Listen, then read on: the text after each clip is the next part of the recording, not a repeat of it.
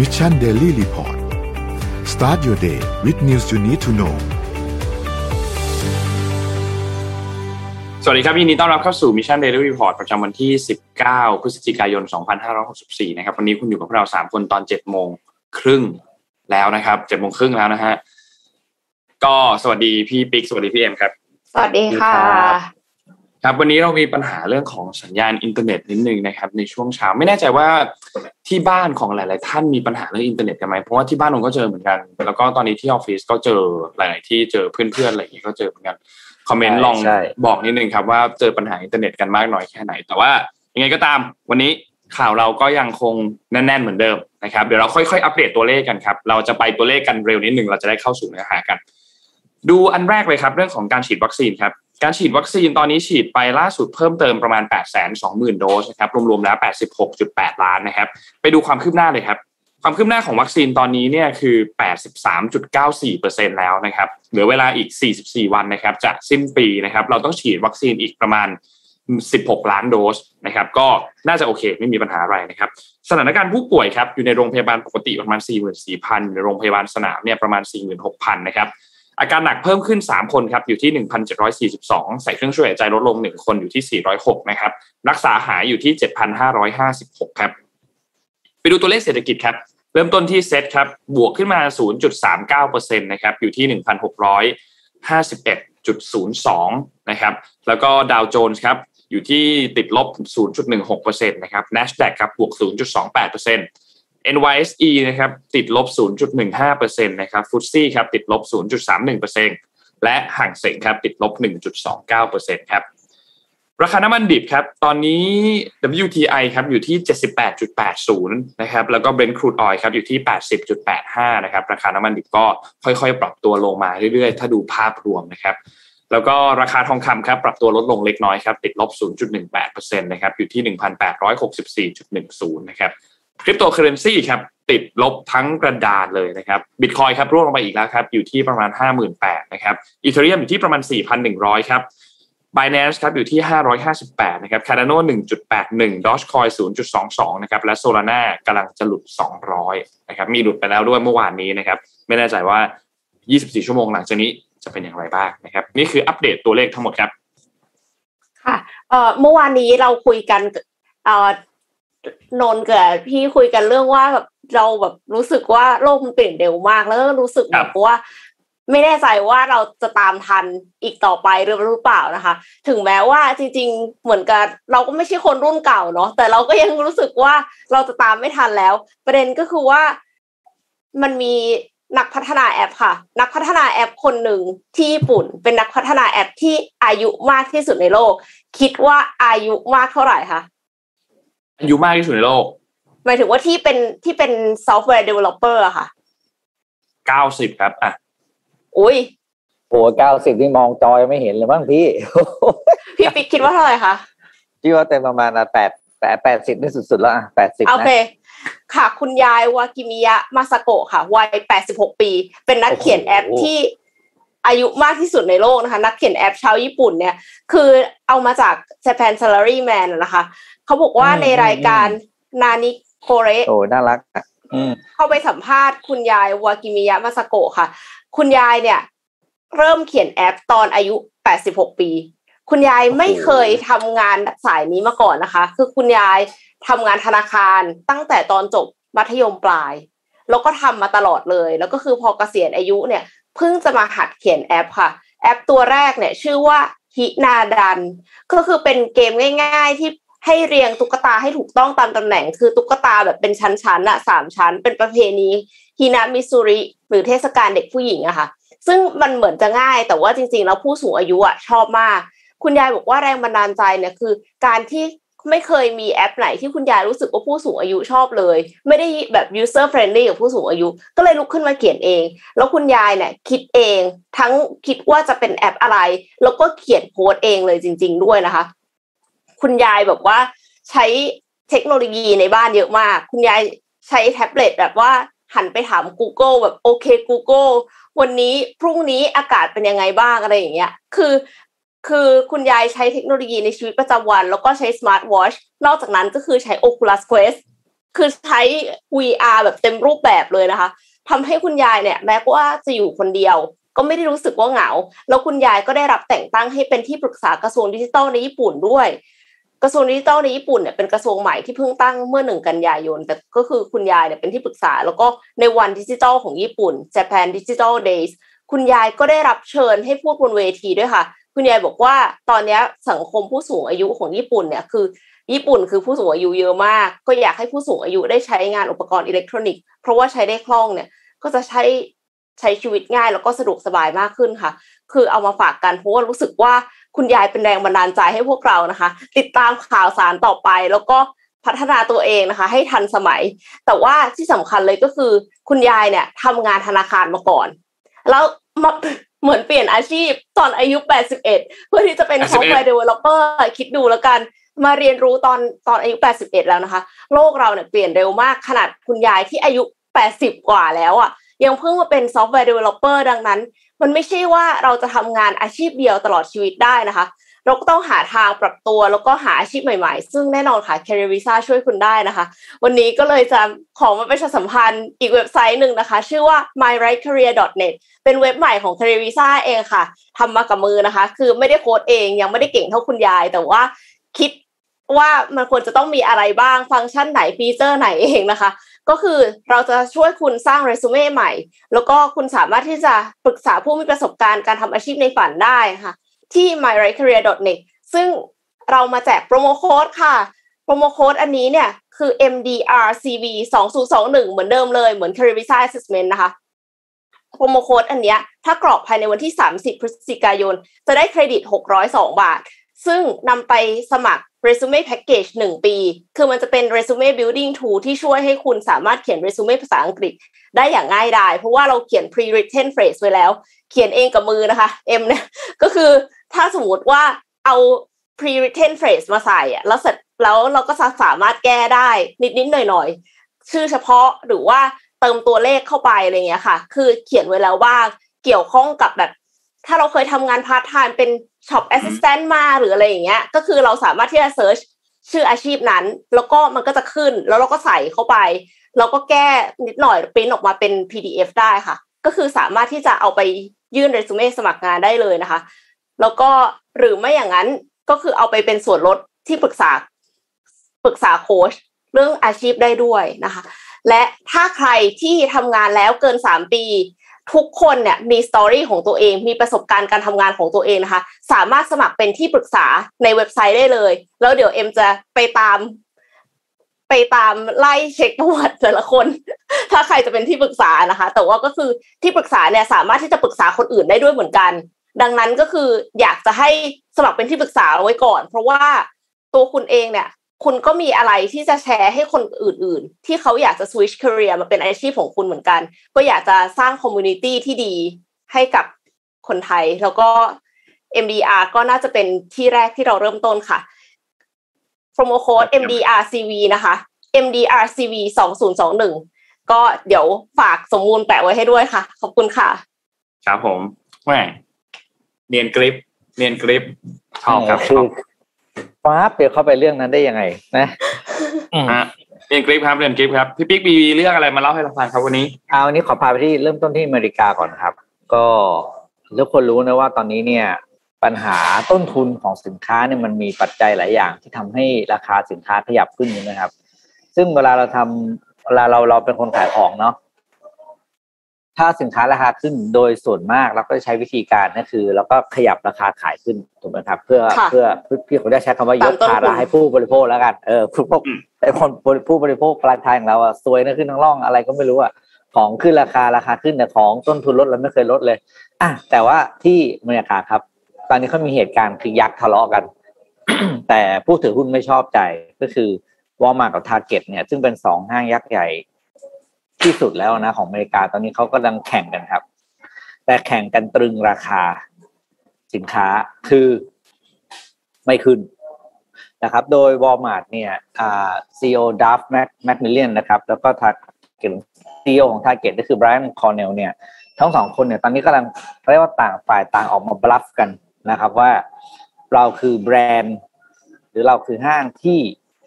จะไม่ยกไม่โยนภาระเหล่านี้ ไปให้ผู้บริโภค แต่แน่นอนครับของห้างถ้า CEO ทั้งสองคนออกมาพูดแบบนี้เนี่ยนักลงทุนไม่ชอบทำให้ราคาหุ้นของวอลมาร์และ Target เนี่ยร่วงลงไปประมาณสามถึงห้าเปอร์เซ็นต์ในวันเดียว ทีนี้เกิดอะไรขึ้นครับ นักวิเคราะห์เขาบอกว่า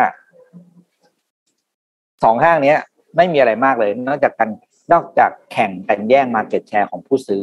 เพื่อเพื่อเป็นการสร้างฐานลูกค้าแล้วก็ชนะใจผู้บริโภคในระยะยาวนะครับ strategy ของทั้งสองคนเหมือนกัน คือตรึงราคานะครับ แล้วก็ยอมที่จะทำกำไรของตัวเองให้ลดลงนะครับ เพื่อชนะใจผู้บริโภค โดยทางซีอของวอลมาร์ทเนี่ยเขาออกมาให้สัมภาษณ์เรื่องนี้ เป็นประโยชน์ที่เราไม่เคยรู้มาก่อนนะครับ แต่ว่ามันก็เป็นการมันเป็นสิ่งประโยชน์ที่น่ารักน่ารักที่เอามาให้ดูก็คือเขาบอกว่า we save people money and help them live a better life นะครับ They, those are the words that came out of the Walmart founder he loves to fight inflation and so do we นะครับประโยคเมื่อกี้ประโยคเขาเรียกเรียกเป็น vision ของ Sam Walton แล้วก็ตระกูล Walton นะที่บอกคือ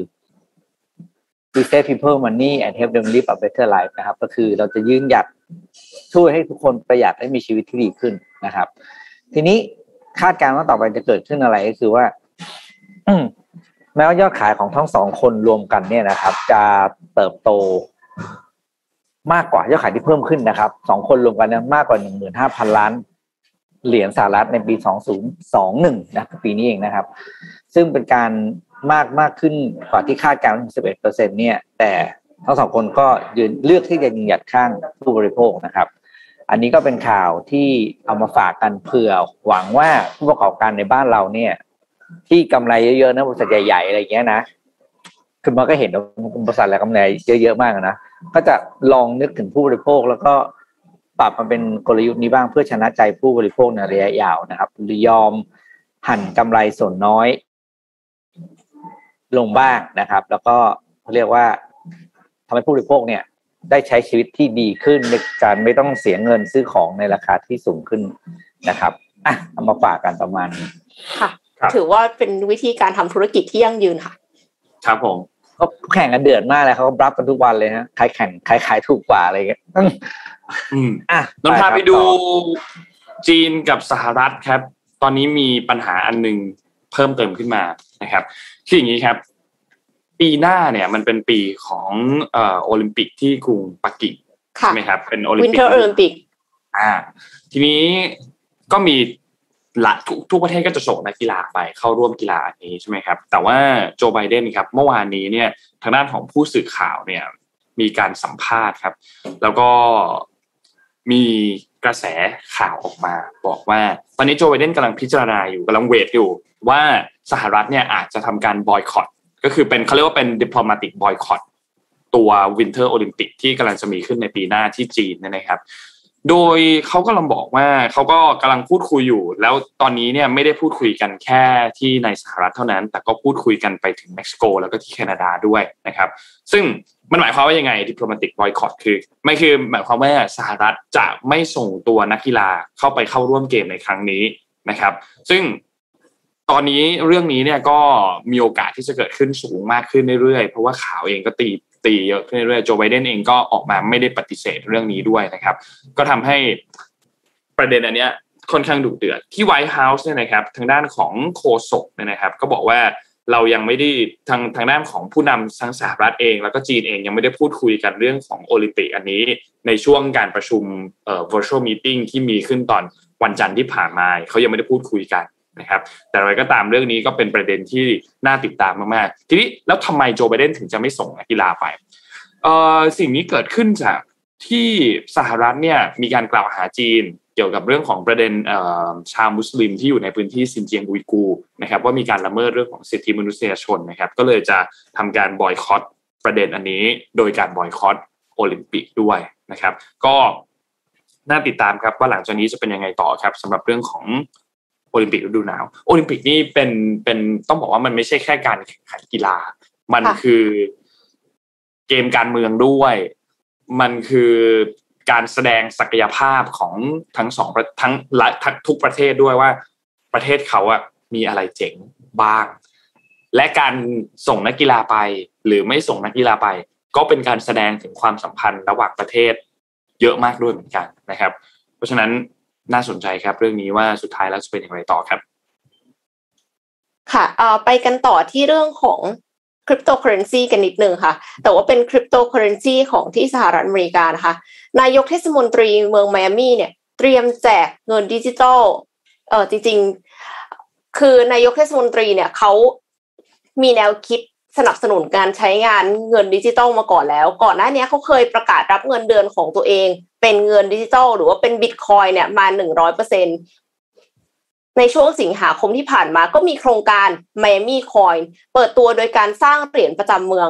บนเทคโนโลยีบล็อกเชน เพื่อส่งเสริมให้เมืองไมอามี่เป็นศูนย์กลางทางการเงินดิจิทัล หรือว่าคริปโตเคอเรนซีเนี่ย ศูนย์กลางทางการเงินของโลกเลยนะคะ ไม่ใช่แค่เฉพาะของสหรัฐอเมริกา รวมไปถึงการส่งเสริมธุรกิจออนไลน์ที่เกี่ยวข้องกับเงินดิจิทัล ปัจจุบันเหรียญแมมี่คอยมีราคาอยู่ที่ประมาณ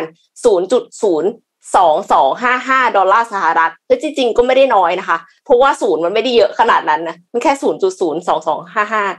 เหรียญแมมี่คอยเนี่ยสร้างผลกำไรให้กับเมืองประมาณ 21 ล้านดอลลาร์ หรือประมาณ 690 ล้านบาทค่ะ คือ คิดดูว่าเพิ่งเปิดตัวมาเดือนสิงหาคม ตอนนี้คือสร้างผลกำไรให้ได้ 690 ล้านบาทแล้วนะคะ ผลกำไรที่ว่าเนี่ยจะทำอะไรต่อ เอาไปแจกจ่ายให้กับพลเมืองแมมี่ค่ะ จะแจกเป็นบิตคอยน์ให้กับพลเมืองไมอามี่จำนวนกว่า 442,000 คน โดยจะได้รับประมาณคนละ 0.0007 บิตคอยนะคะ หรือว่าประมาณ 47 ดอลลาร์ถ้าเทียบกับค่าเงินบิตคอยตอนขณะที่เป็นข่าวเนี่ย พลเมืองไมอามี่จะต้องมี digital wallet หรือกระเป๋าเงินดิจิทัลของตัวเอง เพื่อที่จะรองรับการโอนเงินจากรัฐบาลท้องถิ่น โดยที่ธุรกรรมการโอนเงินที่เกิดขึ้นเนี่ยก็คือจะสามารถตรวจสอบได้ผ่านเทคโนโลยีบล็อกเชนก็จะไม่สามารถเปลี่ยนแปลงหรือว่าคอร์รัปชันได้ หากการแจกเงินดิจิทัลบิตคอยน์ประสบความสำเร็จในเมืองไมอามี่เนี่ยไมอามี่จะเป็นเมืองแรกของโลกที่แจกเงินดิจิทัลให้กับประชาชน นอกจากนายกเทศมนตรีไมอามี่แล้ว ยังมีนายกเทศมนตรีนิวยอร์กอีริกอาดัมส์ที่ประกาศรับเงินเดือน 3 เดือนแรกของตัวเองเป็นบิตคอยน์เช่นเดียวกันนะคะ ทั้งสองคนนี้เนี่ยมีแนวคิดคล้ายคลึงกันที่จะผลักดันให้กับไมอามี่และนิวยอร์กเป็นศูนย์กลางเงินดิจิทัลบิตคอยน์ของโลกค่ะ แต่ว่าประเทศไทยค่ะ มีเหรียญใหม่ออกมาค่ะตะกี้นี้ได้ยินพี่ปิ๊กพูดถึงเหรียญแต่ว่าเอ็มมีอีกเหรียญหนึ่งเหมือนกันเหรียญนี้นะคะ เล่นกับความเชื่อของคนไทยค่ะ ชื่อว่าสมเด็จคอยค่ะ ไม่แน่ใจว่าคือไม่ได้บอกทีมงานไว้ก่อนอันนี้ ช่วยช่วยหารูปให้หน่อยได้ไหมคะเขาบอกว่าโควิดที่ผ่านมาเนี่ยทำให้ผู้คนเดินทางหรือว่าไปทำบุญที่วัดน้อยลง ก็เลยทำให้วัดได้รับผลกระทบจากรายได้เงินบริจาคลดลงค่ะ ก็เลยมีการพัฒนาเหรียญดิจิตอลขึ้นมา ชื่อว่าสมเด็จคอยน์หรือว่าย่อว่า SDC นะคะ ร่วมกับวัดป่ามหายานอำเภอเมืองจังหวัดตรัง และมูลนิธิอีกหนึ่งแห่งค่ะ สมเด็จคอยเนี่ยเป็น DeFi Token ที่ถูกสร้างขึ้นมาจากบล็อกเชนเป็นเหรียญดิจิตอลในรูปแบบการสะสม เพื่อให้คนไทยและคนทั่วโลกสามารถเข้าถึงเหรียญสมเด็จดิจิตอลรุ่นแรกของโลกนะคะสมเด็จคอยถูกสร้างมาในจำนวนจำกัดแน่นอนว่าถ้าไม่จำกัดเนี่ยก็จะไม่มีมูลค่าใช่ไหมคะหกสิบหกล้านหนึ่งแสนแปดหมื่นหกพันเจ็ดร้อยยี่สิบเจ็ดอ๋อล้านเหรียญหกสิบหกล้านล้านเหรียญนะคะ เท่ากับจำนวน งงเดี๋ยวนิดนึง เอาใหม่ ขอโทษค่ะ เข้าใจคิดว่าคิดว่าคำว่าล้านน่าจะเกินเพราะว่าเขาบอกว่าเท่ากับจำนวนประชากรของคนไทย ในประเทศในปี 2563 น่าจะ 66 ล้านเหรียญเนาะถ้าอย่างนั้น โดยแต่ละเหรียญเนี่ยจะมีเลขเฉพาะตัวอยู่นะคะ นักพัฒนาแอปเนี่ยเขาบอกว่าต้องการให้คนไทยมีโอกาสสะสมเหรียญที่ระลึกและเข้าถึงเหรียญสมเด็จดิจิตอลเพื่อให้มีอย่างน้อยคนละหนึ่งเหรียญเป็นของที่ระลึก โดยสมเด็จคอยเนี่ยจะทำงานอยู่บน Binance Smart Chain ทำเหรียญอันนี้สามารถเอาไปทำการ farming staking ได้ตามปกติของโทเค็นทั่ว ๆ ไปเลยผ่าน Pancake Swap แต่ว่าทีมผู้พัฒนาเสนอให้เป็นเหรียญสะสม ไม่ได้มีไว้เพื่อกินกำไร เอาตกลง จะให้ทำบุญหรือจะให้สะสม แล้ววิธีการทำบุญคือยังไง การทำบุญเนี่ยคือถ้าเทรดจะมีการซื้อขายเหรียญโดยหักภาษีในอัตรา 9%ค่ะ ทุกครั้งที่มีการแลกเปลี่ยนซื้อขาย แบ่งเป็น3ส่วนเท่ากันสามเปอร์เซ็นต์เอาไปบำรุงพุทธศาสนาและช่วยเหลือสังคมสามเปอร์เซ็นต์เสริมสภาพคล่องในระบบ และสามเปอร์เซ็นต์เพื่อเพิ่มเหรียญให้กับผู้ถือเหรียญค่ะก.ล.ต.เนี่ยตั้งข้อสังเกตว่าสมเด็จ coin อาจสร้างแรงจูงใจให้มีการถือครองเหรียญมากกว่าทำบุญ เพราะว่าคือถ้าถือเหรียญอยู่เฉยๆก็ไม่ได้เกิดอะไรขึ้น แต่ถ้าเราไปเทรดหรือทำอะไรสักอย่างหนึ่งเราก็เสีย tax เจ็ดเสีย tax เก้าเปอร์เซ็นต์ไม่ได้เสียเจ็ดเปอร์เซ็นต์เป็น VAT ด้วยนะ สอดคล้องกับวัตถุประสงค์หรือเปล่า ที่บอกว่าจะให้ทำบุญบำรุงศาสนาแล้วก็ช่วยเหลือสังคม และอีกอย่างหนึ่งก็คือถูกต้องตามเกณฑ์ที่เกี่ยวข้องกับวัดไหมกรตก็แนะนำว่าต้องขออนุญาตจากสำนักพุทธศาสนา และก็มหาเทรสมาคม หรือสมเด็จพระสังฆราชค่ะ อืม ชอบคอมเมนต์หนึ่งมากเลย จะเรียกว่าซื้อขายไม่ได้นะครับ เราต้องเรียกว่าเช่าเช่าชอบชอบชอบชอบชอบชอบ เออพามาเรื่องนี้นิดหนึ่งครับ เห็นพี่เอ็มชอบอ่านข่าวเรื่องเมตาเวิร์สนนก็ยอมไม่ได้นะครับ ก็ต้องขอเอาบ้างนะฮะวันนี้เราเล่าเรื่องเรื่องของเมตาเวิร์สกัน แต่ว่าเป็นเรื่องราวที่เกี่ยวกับเมตาเวิร์สกับธุรกิจที่จะมีโอกาสเกิดขึ้นมาในช่วงเวลาที่เมตาเวิร์สเนี่ย มาแรงมากๆนะครับแน่นอน Metaverse มาแรงมากช่วงนี้ แล้วก็เติบโตกันอย่างก้าวกระโดดรวดเร็วมากนะครับแล้วก็คนที่เป็นเหล่าแบบ tech influencer ทั้งหลายเนี่ยก็เข้ามาให้ความสนใจกันเยอะมาก วันนี้เราจะพามารู้จักกับโลกเสมือนครับที่น่าจะนำมาซึ่งโอกาสการทำธุรกิจใหม่ ๆ พอสมควรเลยนะครับ แล้วข้อมูลในวันนี้เนี่ยต้องบอกว่าทีม Venture Capital จาก SCB 10X เนี่ยเขารวบรวมข้อมูลมาให้ น่าสนใจมาก Metaverse คืออะไรก่อน ปูพื้นฐานให้ง่ายๆ Metaverse เนี่ยมันเป็นพื้นที่ที่เป็นดิจิตอลครับมีการเชื่อมต่อคอนเทนต์กัน แล้วก็เป็นต้องบอกว่าหนทางในการสร้างรายได้ที่ไม่ใช่อยู่บนโลกของเรา แต่อยู่บนโลกที่เป็นโลกเสมือนนะครับแล้วก็มีเศรษฐกิจเป็นของตัวเองเลยมีระบบเศรษฐกิจเป็นของตัวเองแยกออกมาเลย ไม่ว่าอะไรก็ตามที่อยู่ในโลกความจริงปัจจุบันเนี่ยก็แน่นอนสามารถเข้าไปอยู่ใน Metaverse ได้ แล้วก็ระบบเศรษฐกิจเองเนี่ยก็ทำงานอยู่บนระบบที่เรียกว่าบล็อกเชนที่ทุกท่านรู้จักกันอยู่แล้วนะครับ วันนี้เนี่ยขอเริ่มต้นจากการยกตัวอย่างก่อนเลยว่าลำดับการวิวัฒนาการเกมเนี่ยตั้งแต่แรกเริ่มเดิมทีในเกมต่างๆ เนี่ยให้ประสบการณ์การเล่นที่ทุกคนได้รับเนี่ยเหมือนกันหมด ทุกคนก็เล่นไปตามเกมเป็น single experience เป็นตัวละครของตัวละครใดตัวละครหนึ่งเท่านั้นใช่ไหมครับต่อมาเนี่ยก็เริ่มพัฒนาพอมีอินเทอร์เน็ตเข้ามา ก็สามารถเล่นได้แบบหลายตัวละครมากขึ้น หรือที่เรารู้จักกันว่าคำว่าเกมออนไลน์นั่นแหละพูดง่ายๆก็คือมี multi experience ละแล้วพัฒนาไป จากนั้นอีกคือสามารถให้ตัวผู้เล่นเนี่ย สามารถกำหนดตัวประสบการณ์การเล่นเกมของตัวเองได้ หรือพูดง่ายๆก็คือสร้างเกมเองได้นั่นเองนะครับ ก็มีพวกแบบมอดต่างๆ และมาจนถึงรูปแบบที่เป็น virtual ที่มีบล็อกเชนเข้ามาเกี่ยวข้องแล้ว คือมีพื้นที่โลกเสมือนขึ้นมา มีระบบเศรษฐกิจขึ้นมาในนั้นเลย หรือว่ามี Metaverse ขึ้นมานั่นเองนะครับ ให้ประสบการณ์เหมือนแบบเป็นสามมิติ คล้ายคลึงกับเราใช้ชีวิตจริง ๆ เลย ใส่แว่นตัว VR เข้าไปนะครับ ทีนี้มันก็มีตัวอย่างโปรเจกต์ที่เกิดขึ้นใน Metaverse ที่ผ่านมา อย่างเช่น headquarter ของ Consensus นะครับเขามีการผูกข้อมูลกับโลกความจริง แล้วก็โลกเสมือนเนี่ยเพื่อแลกเปลี่ยนไอเดียต่างๆ หรือพบปะกันได้ พิพิธภัณฑ์แสดงงานศิลปะของคริปโตอาร์ตหรือพวก NFT ต่างๆ เช่น B.20 Museum หรือว่าย่านร้านค้าช้อปปิ้งต่างๆ เช่น Metajuku ที่ได้แรงบันดาลใจมาจากฮาราจูกุที่ญี่ปุ่นเนี่ยนะครับ นอกจากนี้เนี่ยยังมีเอ่ออีกเยอะมากที่เป็นแบบพวกแพลตฟอร์มเกมต่างๆ ที่เกิดการเป็นตลาดซื้อขายแลกเปลี่ยนสินทรัพย์จากในเกมเนี่ยนะครับทำให้เกิดพื้นที่นี้ขึ้นมานะครับเกิดจากการซื้อขายแบบที่ดินดิจิทัลที่เป็นโทเค็นเปรียบเสมือนจริง จนทำให้เหล่า creator เนี่ยได้สามารถสร้างผลงานต่างๆบนแพลตฟอร์มนั้นได้นั่นหมายความว่า Metaverse เนี่ยจะสร้างระบบเศรษฐกิจขึ้นมาใหม่อันหนึ่งแบบแทบจะตัดขาด จากโลกภายนอก แต่ก็ยังเชื่อมโยงกับโลกภายนอกได้ คือพวกคริปโตโทเค็นต่างๆ ที่สามารถเปลี่ยนแปลงเป็นสกุลเงินดอลลาร์สหรัฐได้ ทีนี้ข้อแตกต่างของเกมแบบดั้งเดิม กับเกมที่ทำงานอยู่บนบล็อกเชนต่างกันยังไงเกมแบบเดิมเนี่ยไม่มีบล็อกเชนเนี่ยนะครับในด้านความเป็นเจ้าของหรือ ownership ในสินทรัพย์ต่างๆเนี่ยผู้เล่นเนี่ยก็มีข้อจำกัดและส่วนใหญ่เนี่ยพวกสินทรัพย์เหล่านั้นเนี่ยก็จะเป็นของบริษัทเกมนะครับส่วนเกมที่ทำงานบนบล็อกเชนเนี่ยจะช่วยให้สินทรัพย์ต่างๆเนี่ยมันมีความเป็นเจ้าของ โดยผู้เล่นแบบแท้จริงนะครับเกมแบบดั้งเดิมเนี่ยมีความปลอดภัยที่น้อยกว่า เพราะว่าพวกธุรกรรมอะไรต่างๆเนี่ยพอเกิดขึ้นแล้วมันตรวจสอบได้ค่อนข้างยาก จะแฮ็กก็โดนแฮ็กได้ค่อนข้างง่าย เพราะว่าเกมเนี่ยทำงานอยู่บนเซิร์ฟเวอร์ที่ให้บริการแบบ centralized นะครับส่วนเกมที่มีบล็อกเชนก็จะปลอดภัยมากขึ้น เพราะว่าจุดแข็งของบล็อกเชนคือความปลอดภัย แล้วก็การ decentralized ถูกไหมครับทีนี้พวกเกมแบบเดิมเนี่ยคนสร้างคอนเทนต์ต่างๆเนี่ยเขาจะได้รับรายได้ที่ไม่เต็มที่ เพราะว่ามันก็จะได้เป็นส่วนแบ่ง เนื่องจากว่ารายได้ส่วนใหญ่ก็จะไปให้ กับบริษัทเกม แต่ถ้าเกมมันอยู่บนบล็อกเชนเนี่ยที่ผู้เล่นแล้วก็ผู้สร้างคอนเทนต์ต่างๆเนี่ยต้องบอกว่าแทบจะได้รับรายได้เกือบทั้งหมดเลย เพราะว่าบล็อกเชนจะมีการบันทึกความเป็นเจ้าของ หรือว่ากิจกรรมที่เกิดขึ้นกับตัวสินทรัพย์อันนั้น อันนี้ถ้าอธิบายง่ายคือมันคล้ายๆ กับตัว NFT นะครับคือมีความเป็นเจ้าของในตัวสินทรัพย์อันนั้นเลย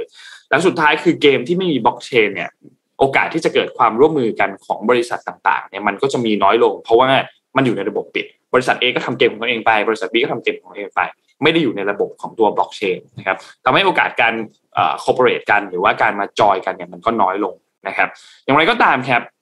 แม้ว่าเกมที่ทำงานอยู่บนบล็อกเชนเนี่ยมีข้อดีเยอะมากแน่นอน แต่มันก็มีฝั่งทางด้านของความท้าทายเหมือนกัน ไม่ว่าจะเป็นส่วนของ UX UI ประสบการณ์การใช้งานของผู้ใช้งานก็ต้องทำงานกันมากขึ้น ต้องทำมันยากขึ้นด้วย รวมถึงด้านความปลอดภัยที่ผู้เล่นต่างๆเนี่ยก็ต้องเรียนรู้นิดหนึ่ง ว่ามันทำงานยังไงสำหรับระบบตัวบล็อกเชนอันนี้ มันไม่ได้ง่ายเหมือนกับเกมในสมัยก่อนนะครับ แต่แน่นอนว่าความท้าทายเหล่านี้ก็นำมาซึ่งประสบการณ์ใหม่ๆที่ให้เรามาได้สัมผัสกัน ทีนี้กลับไปที่หัวข้อหลักของเราคือ โอกาสทางธุรกิจของเราที่จะเกิดขึ้นใน m e t a เวิร์สเนี่ยแล้วมันเป็นจุดเริ่มต้นของอะไรบ้าง ทางทีม Venture Capital ของ SCB 10X เนี่ยเขาคาดการนะครับว่าอาชีพที่จะเกิดขึ้นในโลกจริง สามารถที่จะเกิดขึ้นในโลก Metaverse ได้ โดยมีตัวอย่างแล้วก็แบ่งเป็น 3 ประเภทหลักๆ อันแรกครับคือ Metaverse Agnostic Agnostic ครับเป็นอาชีพที่สามารถทำไปสลับไปสลับมาระหว่างของจริงกับใน Metaverse ได้ เช่น ไกด์นำเที่ยวเป็น tour guide พาผู้เล่นไปชมอย่างสถานที่ต่างๆ ภายในเกม หรือเป็นสถาปนิกเป็นดีไซเนอร์เป็น คนที่คอยออกแบบต่างๆ เมื่อต้องสร้างหรืออะไรขึ้นมา หรือต้องดีไซน์อะไรขึ้นมาให้มันดึงดูดให้มันสวยงาม หรือเป็น collector ซึ่งเป็นอาชีพที่ต้องบอกว่าตอนนี้มีขึ้นแล้วนะก็คือคนที่ไปสังเกตว่าเฮ้ยมีงานอะไรที่มันเจ๋งๆบ้างมีงานศิลปะอะไรที่เจ๋งๆมาก แล้วก็นำไอตัวงานศิลปะนั้น อาจจะเป็น NFT อะไรต่างๆ เข้าไปสู่ในโลก Metaverse แล้วก็เป็น Event Organizer เช่นพวกงาน Virtual Event ต่างๆ ให้คนสามารถที่จะ เข้ามามีส่วนร่วมทำกิจกรรมภายในอีเวนต์ได้อยู่ในโลก Metaverse นะครับอันนี้คืออันแรก อันที่สองเนี่ยคือ Metaverse Specific คือคนที่แบบเป็นคนที่ specialize ในด้านใดด้านหนึ่ง เช่น renting renting เนี่ยคือการเหมือนให้เช่าสินทรัพย์ภายในเกม เพื่อนำไปสู่คอนเซ็ปต์คือ play to earn ที่ต้องใช้ blockchain นะครับ governance ครับมีบทบาทในการ ที่จะให้เกมเนี่ยทำงานอยู่บนระบบบล็อกเชนคอยดูว่าควรจะต้องปรับปรุงเกมยังไง ต้องเปลี่ยนแปลงให้ยังไงให้เกมมันสนุกมากขึ้น จัดการเรื่องของรายได้ต่างๆภายในเกมยังไง แล้วก็นำไปสู่การบริหารจัดการ governance แบบรูปแบบอื่นๆนะครับ royalties ครับสำหรับคนที่เป็นคนดังหรือมีชื่อเสียงเนี่ยสามารถเข้าไปร่วมเป็นส่วนหนึ่งของแพลตฟอร์มตัว Metaverse ได้ อย่างเช่นศิลปินอย่าง Snoop Dogg ที่ร่วมกับ Metaverse อย่าง Sandbox นะครับเพื่อสร้าง royalty ในพื้นที่ของตัวเองได้นะครับแล้วก็เหล่า creator ต่างๆ ที่สามารถสร้างสินทรัพย์ของตัวเองขึ้นมา เป็นไอเทมเป็นตัวละครเป็นคาแรคเตอร์เป็นอวตารอะไรต่างๆ ขึ้นมา เพื่อช่วยสร้างประสบการณ์การเล่น แล้วก็สร้างรายได้สำหรับคนที่มีไอเดียสร้างสรรค์ในการที่จะสร้างคอนเทนต์ขึ้นมาได้นะครับอันสุดท้ายคือ infrastructure ครับอันนี้เป็นอาชีพที่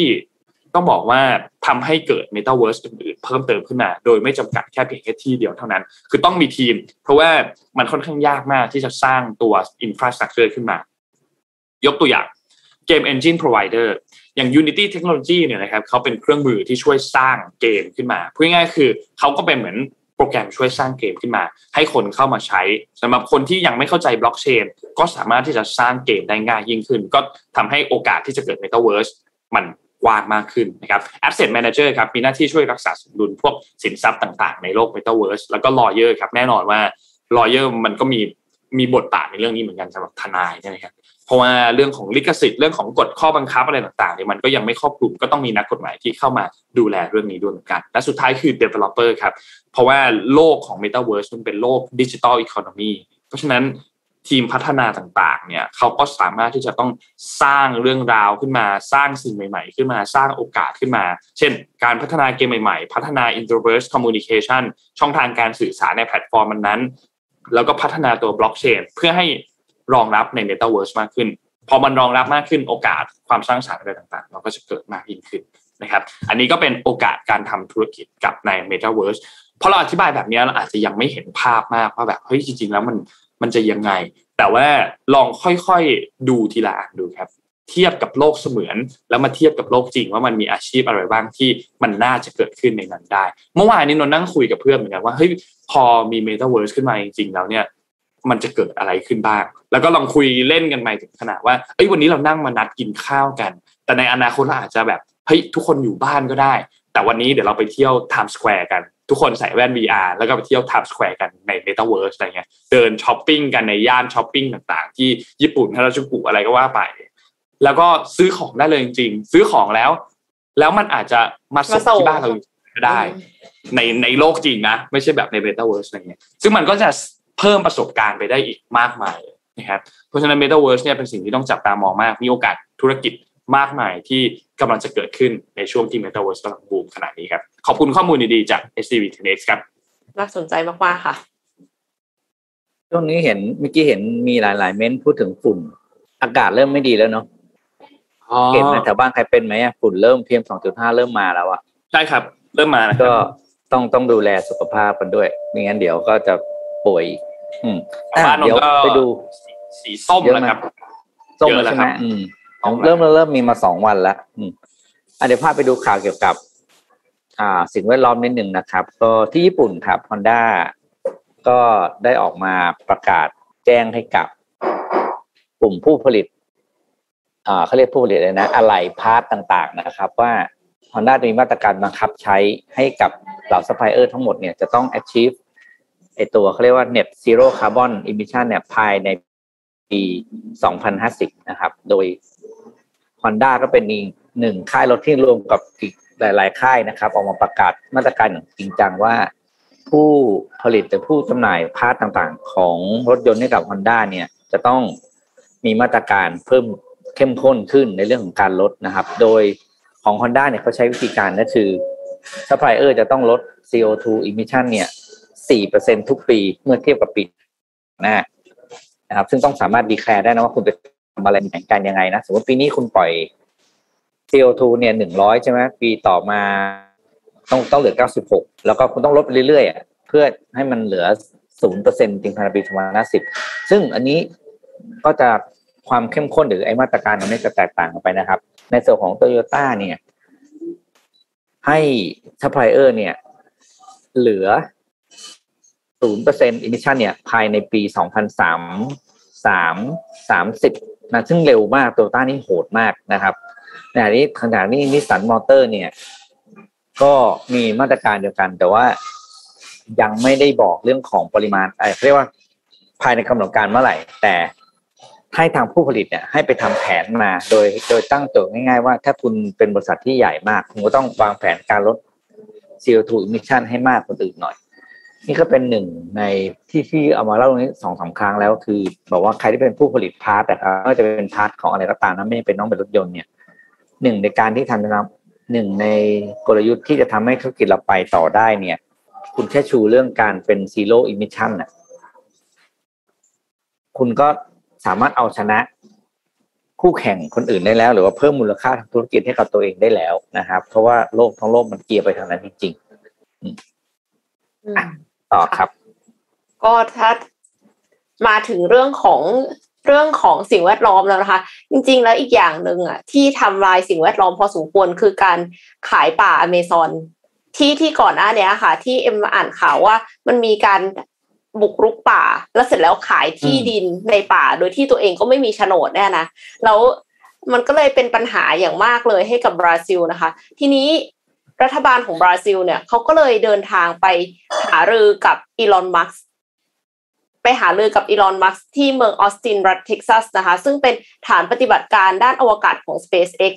คือเขาหารือกันเรื่องการใช้อินเทอร์เน็ต ผ่านดาวเทียม Starlink ไปสู่พื้นที่ชนบทและพื้นที่ห่างไกล เพื่อที่จะควบคุมไฟป่า และการตัดไม้ทำลายป่าในป่าฝนแอมะซอนอย่างผิดกฎหมายค่ะมักซ์เนี่ยเขาบอกว่าการเชื่อมต่อระบบสื่อสารที่ดีขึ้นเนี่ยจะช่วยให้ รักษาป่าอเมซอนได้นะคะ ก็คือในการประชุมสุดยอดด้านการเปลี่ยนแปลงสภาพภูมิอากาศ หรือว่า COP 27 ที่เมืองกลาสโกสกอตแลนด์เนี่ยบราซิลเองก็ได้นำเสนอว่าจะเพิ่มระดับการควบคุมดูแลป่าฝนแอมซอน พร้อมให้คำมั่นว่าจะจัดการกับการตัดไม้ทำลายป่า อย่างผิดกฎหมายให้สิ้นสุดภายในปี 2028 หรือว่าเร็วกว่าที่ตั้งเป้าไว้ 2 ปี ก็คือเดิมตั้งเป้าไว้ 2 2030 แต่ว่า ก็มีคนตั้งข้อสังเกตค่ะว่าการตัดไม้ทำลายป่าเนี่ยเพิ่มสูงขึ้นในสมัยประธานาธิบดีของเจเบเซเนโรที่เห็นได้ล่าสุดในปี 2008 ก็เลยไม่รู้เหมือนกันว่าตกลงเอาจริงหรือเปล่า แต่ว่าการที่มีอินเทอร์เน็ตเข้าไปในที่ชนบทเนี่ย ถึงแม้ว่าจะช่วยเรื่องการตัดไม้ทำลายป่าได้หรือไม่นะคะ อย่างน้อยที่สุดเนี่ยมันก็ ช่วยเพิ่มคุณภาพชีวิตให้กับคนแถวนั้นเขาก็อาจจะมีอาชีพอื่นได้ ถ้าเขามีอาชีพอื่น มันก็อาจจะบุกรุกป่าน้อยลง ตัดไม้ทำลายป่าน้อยลง แล้วก็รักษาปอดของโลกให้ได้ดียิ่งขึ้นค่ะ ครับผมพาไปดูต่อที่เมียนมาครับ ตอนนี้ที่เมียนมาเนี่ยเขาเริ่มเปิดเรียนละเปิดเรียนกันทั่วประเทศแล้วด้วย นะครับสำหรับนักเรียนต่างๆเนี่ยนะครับ ก็เปิดกันมาตั้งแต่วันที่หนึ่งพฤศจิกายนที่ผ่านมาแล้วนะครับ แต่ปัญหาเกิดขึ้นอย่างหนึ่งครับ ก็คือ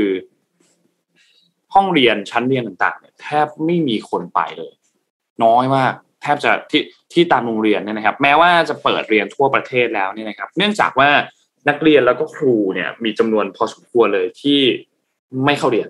ไม่เข้าสอนด้วย นะครับสาเหตุหลัก ๆ ที่ครูแล้วก็นักเรียนไม่ยอมไปเรียนเพราะว่ามีการประท้วงต่อต้านการรับประหารที่เกิดขึ้น จากการยึดอำนาจของกองทัพครับ ซึ่งตอนนี้หลายคนก็ยังกลัวเรื่องของความปลอดภัยด้วย เพราะว่ามันก็มีเหตุระเบิดเกิดขึ้นในหลายโรงเรียนในช่วงที่ผ่านมานะครับ ก็มีนักเรียนที่ให้สัมภาษณ์กับสื่ออย่างอัลจซีรานะครับเขาบอกว่า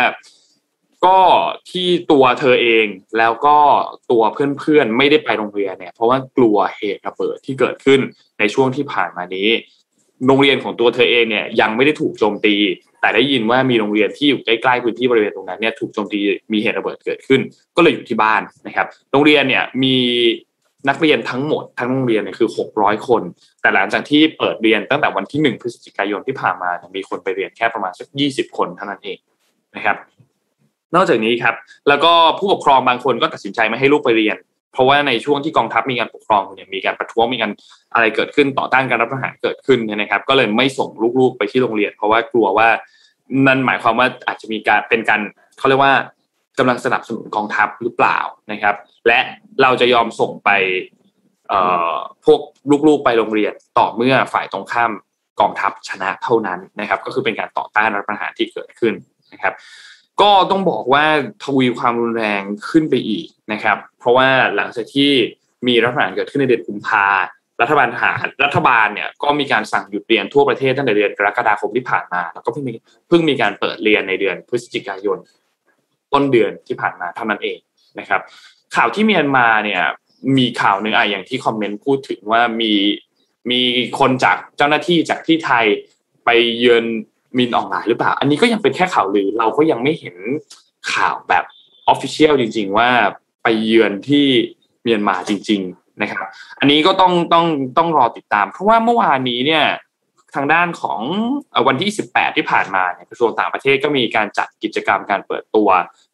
เขาเรียกว่าเป็นตราสัญลักษณ์ของเจ้าภาพการประชุมร่วมเอเปกในปี 2021 ด้วยนะครับ เมื่อวานนี้ก็คุณดอนประมัตวินัยเนี่ย รองนายกรัฐมนตรีแล้วก็รัฐมนตรีว่าการกระทรวงการต่างประเทศ ก็ไปร่วมเป็นประธานด้วยนะครับ ร่วมกับคุณอนุชานาคาใสนะครับรัฐมนตรีประจำสำนักนายกรัฐมนตรีนะครับก็นั่งร่วมกันเป็นประธานแล้วก็มอบรางวัลต่างๆนะครับเมื่อวานนี้งานจัดขึ้นที่ไอคอนสยามนะครับส่วนข่าวลือที่เกิดขึ้นเนี่ยก็ยังคงเป็นแค่ข่าวลือ เรายังยังไม่มี official source ที่ยืนยันว่ามีจริง ๆ หรือเปล่านะครับ แต่อย่างไรก็ตามรอติดตามถ้ามีข้อมูลอะไรเดี๋ยวเราจะเอามารายงานกันแน่นอนอยู่แล้วนะครับนุขอพาไปที่อีกข่าวหนึ่งต่อเลยก็คือ เรื่องของน้ำมันนะครับ ตอนนี้ที่ที่ที่เรื่องราคาน้ำมันที่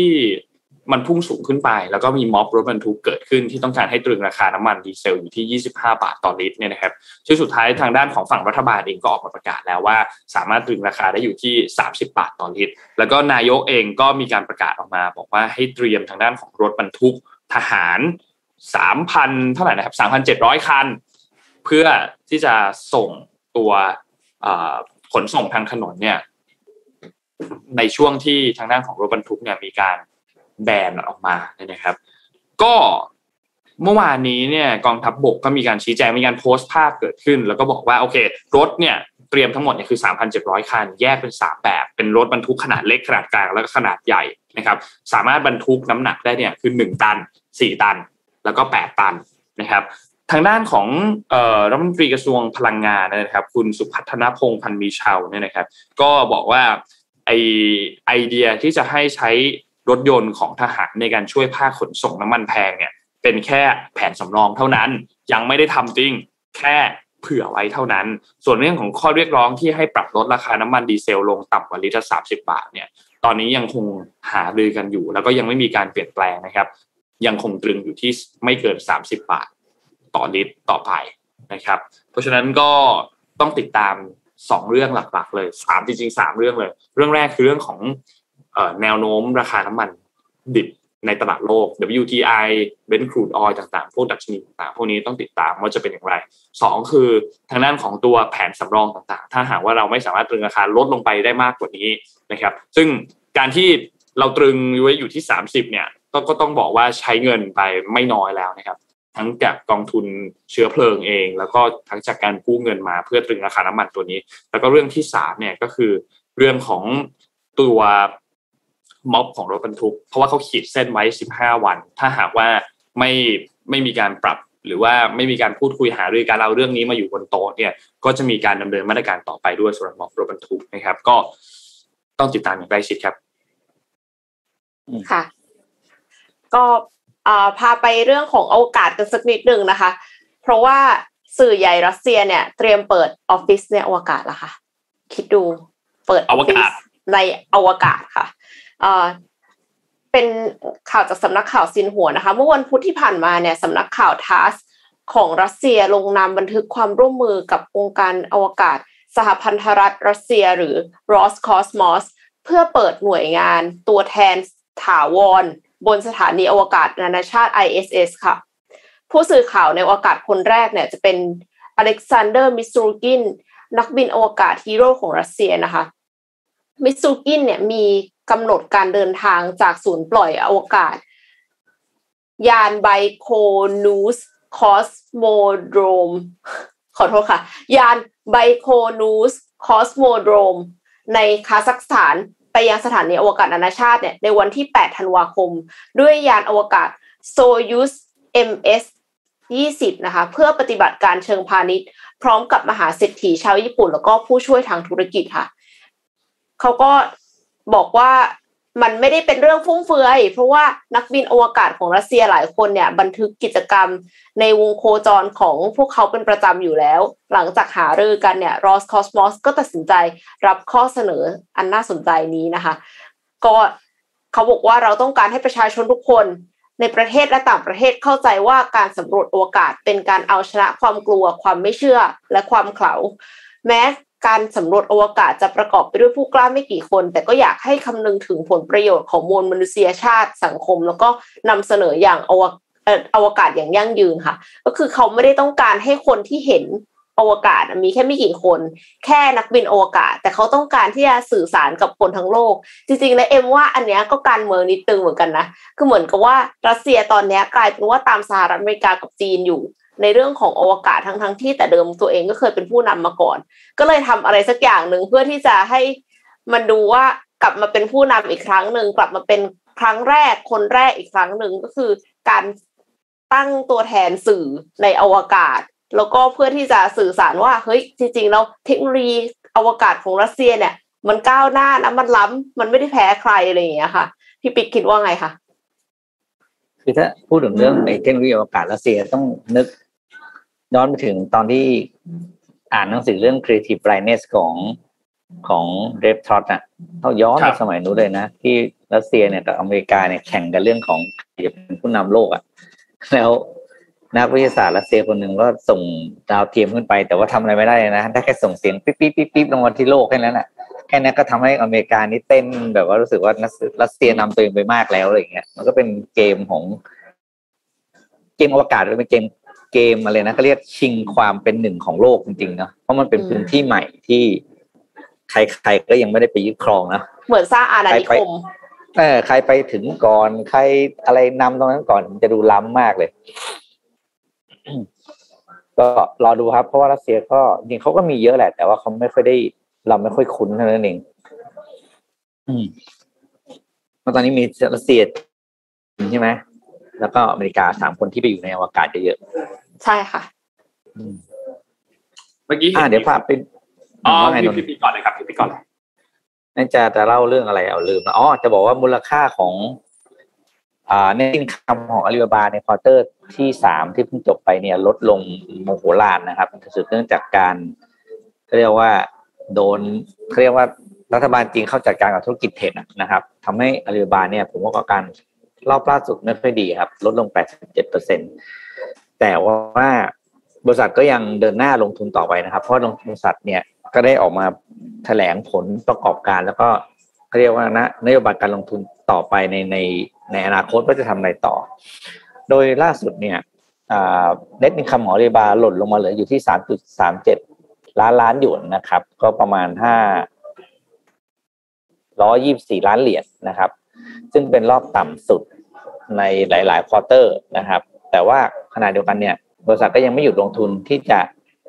ไม่หยุดที่จะเพิ่มงบลงทุนในส่วนธุรกิจใหม่ที่ตัวเองมองว่าจะเป็นธุรกิจในอนาคตไม่ว่าจะเป็นเรื่องของ Taobao Deals เรื่องของการธุรกิจบริการอื่นเพิ่มเติมในประเทศหรือแม้กระทั่งการสร้าง marketplace ตัวใหม่นะครับ ออกมา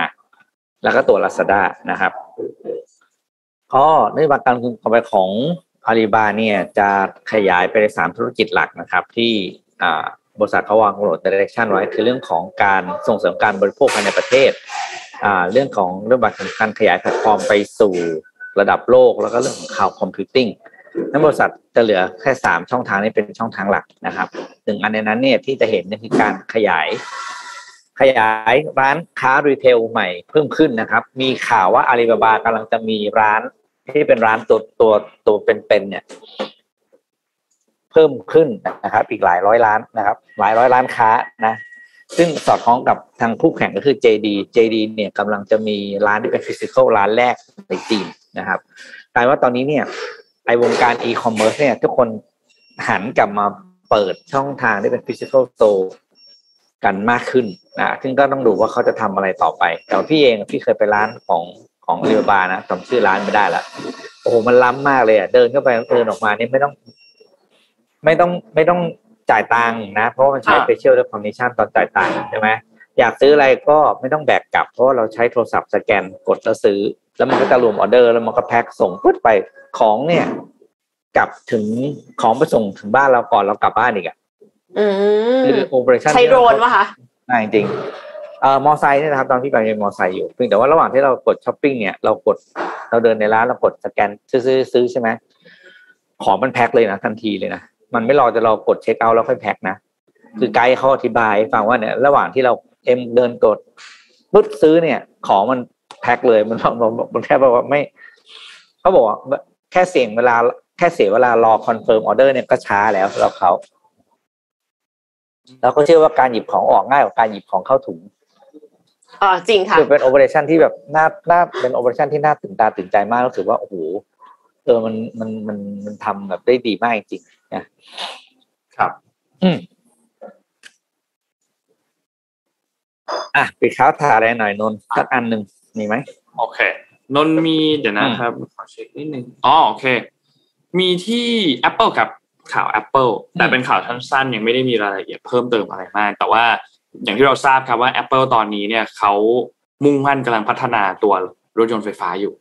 ใช่ไหมครับเขาก็มีโปรเจกต์ของเขาอยู่ ทีนี้ก็มีข่าวออกมาครับรูมเบิร์กครับรายงานออกมา บอกว่าตอนนี้เนี่ย Apple เนี่ยกำลังผลักดันเพื่อ accelerate โปรเจกต์อันนี้เนี่ยให้มันเกิดขึ้นเร็วขึ้นไปอีกนะครับ ซึ่งโปรเจกต์ของเขาเนี่ยเขาโฟกัสในเรื่องไหนบ้าง แน่นอนว่าเนื้อเรื่องแรก full self driving capability เนี่ยคือการที่แบบขับได้เองแบบร้อยเปอร์เซ็นจริง ๆ เนี่ย อันเนี้ยก็กำลังพัฒนาอย่างอย่างหนักมาก ๆนะครับ ในช่วงหลายปีที่ผ่านมาเนี่ย ทีมพัฒนารถยนต์ของ Apple เนี่ยเขาก็พยายามที่จะจัดการสองเรื่องหลักๆ เรื่องแรกก็คือพยายามที่จะสร้างตัวโมเดลขึ้นมาสำหรับตัวรถยนต์ที่จะขับเองได้นะครับเขาก็โฟกัสเรื่องของอัตราเร่งเรื่องอะไรต่างๆ เนี่ย แล้วก็หลาย ๆ กับตัวรถยนต์คันอื่นๆครับคือไม่อยากให้มีไม่คือไม่ไม่จำเป็นที่จะต้องมีแบบเขาเรียกว่าความร่วมมือของคนขับ คือมนุษย์ไม่จำเป็นที่จะต้องมีส่วนร่วมตรงเวลาที่จะขับรถยนต์ตรงนี้นะครับ แล้วก็มีทีมผู้นำคนใหม่ด้วยที่เขามาจัดการตัวนี้เนี่ยนะครับ คือจริงๆแล้วเขาเคยเป็นตัวเอ่อเป็นทีมพัฒนาตัว Apple Watch คือคุณเควินลินช์นะครับเขาก็มาลงมาช่วย engineer ตรงนี้ด้วยในการพัฒนาพวกตัวซอฟต์แวร์พวกอะไรต่างๆเนี่ยนะครับ แล้วเขาก็คืออันนี้มันเป็นสื่อเนี่ยไม่ได้บอกว่าใครเป็นคนให้สัมภาษณ์ แต่ว่าเป็นแบบคนเขาเรียกว่า people familiar with the matters อะเขาจะชวนสื่อส่วนใหญ่จะใช้คำนี้ แต่ว่านั่นแหละ เป็นโปรเจกต์อันหนึ่งที่ค่อนข้างสงวนนามไว้สงวนนามไว้สงวนนามไว้สงวนแหล่งข่าวไว้ปกปกติจะเป็นแบบประมาณอย่างนี้อยู่แล้ว แล้วก็หุ้นของ Apple เองก็หลังจากที่มีการรายงานข่าวนี้มาเนี่ยก็ขึ้นไปประมาณ 2.4%ด้วยเหมือนกันนะครับ ก็น่าสนใจมากสำหรับโปรเจกต์ตัวรถยนต์ของ Apple อันนี้ เพราะว่า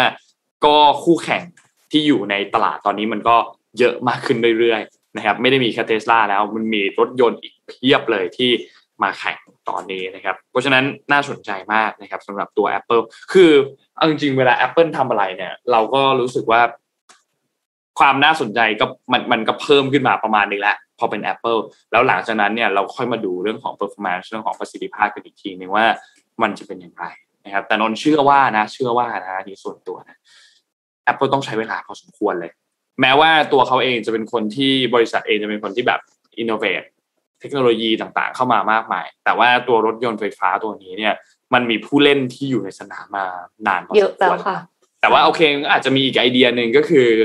Apple ก็สามารถที่จะนำไอเดียความสร้างสรรค์ของเขาที่ทำตัวอุปกรณ์อื่นๆของ Apple เนี่ยเข้ามาผูกได้ เพราะ Apple เองก็ไม่ใช่ครั้งแรกที่บุกเข้ามาในตลาดรถยนต์ Apple เคยบุกเข้ามาในตลาดรถแต่ว่าใน Apple CarPlay ไม่ใช่ตัวรถยนต์จริงๆ แต่เป็นแบบว่าฟังก์ชันต่างๆ ในรถยนต์ของ Apple CarPlay มีเปิด map ได้ ฟังเพลงได้ ดูนู่นดูนี่ได้มีอินโฟกราฟิกต่างๆ ที่มันมี UX UI ต่างๆที่มันค่อนข้างดี แล้วมันก็ familiar กับผู้ใช้ เพราะว่าคนใช้ Apple คนใช้ iPad ใช้ MacBook ใช้อะไรอยู่แล้ว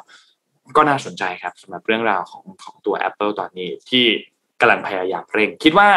ภายใน 5 ปีน่าจะได้เห็น อาจจะเป็นตัวแรกหรือเปล่าโมเดลแรกหรือเปล่าหรือเปล่าสำหรับ Apple นะครับ น่าน่าติดตามครับ ค่ะ น่าจะครบถ้วนนะคะสำหรับวันนี้ต้องขอโทษท่านผู้ฟังทุกท่านด้วยนะคะ ที่ครับที่เรามาเลทกันนะคะ ด้วยความที่มี technical error ถึงยังไงก็เราเราถ้ายังไม่คือยังไงเราก็ยังมีอยู่นะคะ รายการเนี่ยเพราะฉะนั้นก็คือติดตามข่าวสารได้ผ่านทาง Facebook นะคะ แล้วก็ Open Chat ด้วย ก็ก็อยากจะให้ วันจันทร์เรามาเจอกันอีกนะคะ ไม่ใช่ว่าจอดำยังไม่จอดำนะคะ ยังไม่ดำยังไม่ดำคือคือไม่มีปลิว ไม่มีปัญหาอะไร ทุกอย่างยังโอเค ยังมีสาปัญหามารถแค่ที่จะ Wi-Fi อ่า period มีเป็นปัญหาอย่างเดียวคือ Wi-Fi ตอนนี้ ตอนนี้ถ้ามีสปอนเซอร์เอ่อผู้ให้บริการอินเทอร์เน็ตเจ้าไหนอยากเข้านี่นี่เป็นจังหวะที่สำคัญของท่านแล้วนะฮะคุณจะได้ดีลที่สุดยอดมากๆนะครับ AE เราพร้อมรับโทรศัพท์นะครับ นี่สมมุติขึ้นขึ้นตัวอินโฟกราฟิกขึ้นมาให้หน่อยได้ไหมฮะ ติดต่อโฆษณาทางไหนได้บ้างนะครับ ฝากกราฟขึ้นข้อมูลมาหน่อยนะฮะอีเมลอันนี้เบอร์โทรศัพท์อันนี้ ทีมงานเราพร้อมรับโทรศัพท์เสมอนะครับสำหรับผู้ให้บริการอ่านี่อย่าลืมกดไลค์กดแชร์กด subscribe กดกระดิ่งด้วยนะครับ และถ้าจะติดต่อโฆษณาเนี่ย084 089 5935นะครับสามารถติดต่อเข้ามาได้เลยนะครับช่วงเวลาที่อินเทอร์เน็ตไม่ดีแบบนี้เราก็คิดถึงผู้ให้บริการอินเทอร์เน็ตที่ดีนะครับจะเป็นเจ้าไหนเรายังไม่พูดนะครับ เรารอท่านติดต่อมาก่อนนะครับ ก็ ฝากไว้ด้วยนะครับ วันนี้เราขอบคุณสปอนเซอร์กันนิดนึงครับ ขอบคุณสปอนเซอร์อย่าง SCB ครับ SCB วันนี้เอาข้อมูล SCB 10X เนี่ยมาเล่าให้เราฟังเกี่ยวกับ Metaverse แล้วก็โอกาสใหม่ๆ ทางธุรกิจนะครับ เป็นข้อมูลที่น่าสนใจมาก ใครที่อยากฟังย้อนหลังสามารถเข้าไปฟังได้ หรือว่าถ้าอยากไปอ่านบทความเต็มเนี่ยเข้าไปได้ที่เว็บไซต์ scb10x.com นะครับแล้วก็ไปดูในบล็อกของเขามีบทความข้อมูลดีๆ เยอะมาก นะครับเข้าไปดูก็ได้นะครับ แล้วก็ขอบคุณ Oris ครับวันนี้วันที่ 19 พฤศจิกายนวันลอยกระทงครับ ก็ใครที่กำลังดูที่จะไปร่วมประเพณีอันนี้นะครับ ทาง Oris เองเขาก็ขอเป็นตัวแทนร่วมสืบสานประเพณีอันดีงามของไทยนะครับ แล้วก็มอบความสุขในเทศกาลลอยกระทงให้กับ Oris Friend แล้วก็ Mission To The Moon แฟนคลับทุกๆท่านนะครับ ก็เที่ยวให้สนุกขับรถขับขี่ กันให้ปลอดภัยนะครับแล้วก็มีความสุขกันมากๆนะครับหลายคนคงมี plan กันไปเที่ยวกันก็อย่าลืมดูแลตัวเองกันด้วย ล้างมือสวมหน้ากาก social distancing นะครับก็ขอให้มีความสุขกับวันหยุดครับ วันนี้เท่านี้ครับขอบคุณท่านผู้ฟังทุกท่านมากๆที่ติดตามครับเรามาเลทแต่ท่านผู้ฟังก็ยังอยู่กับเรานะครับขอบคุณมากๆครับ แล้วพบกันใหม่อีกครั้งหนึ่งในวันจันทร์ครับ สวัสดีครับ สวัสดีค่ะ Mission Daily Report start your day with news you need to know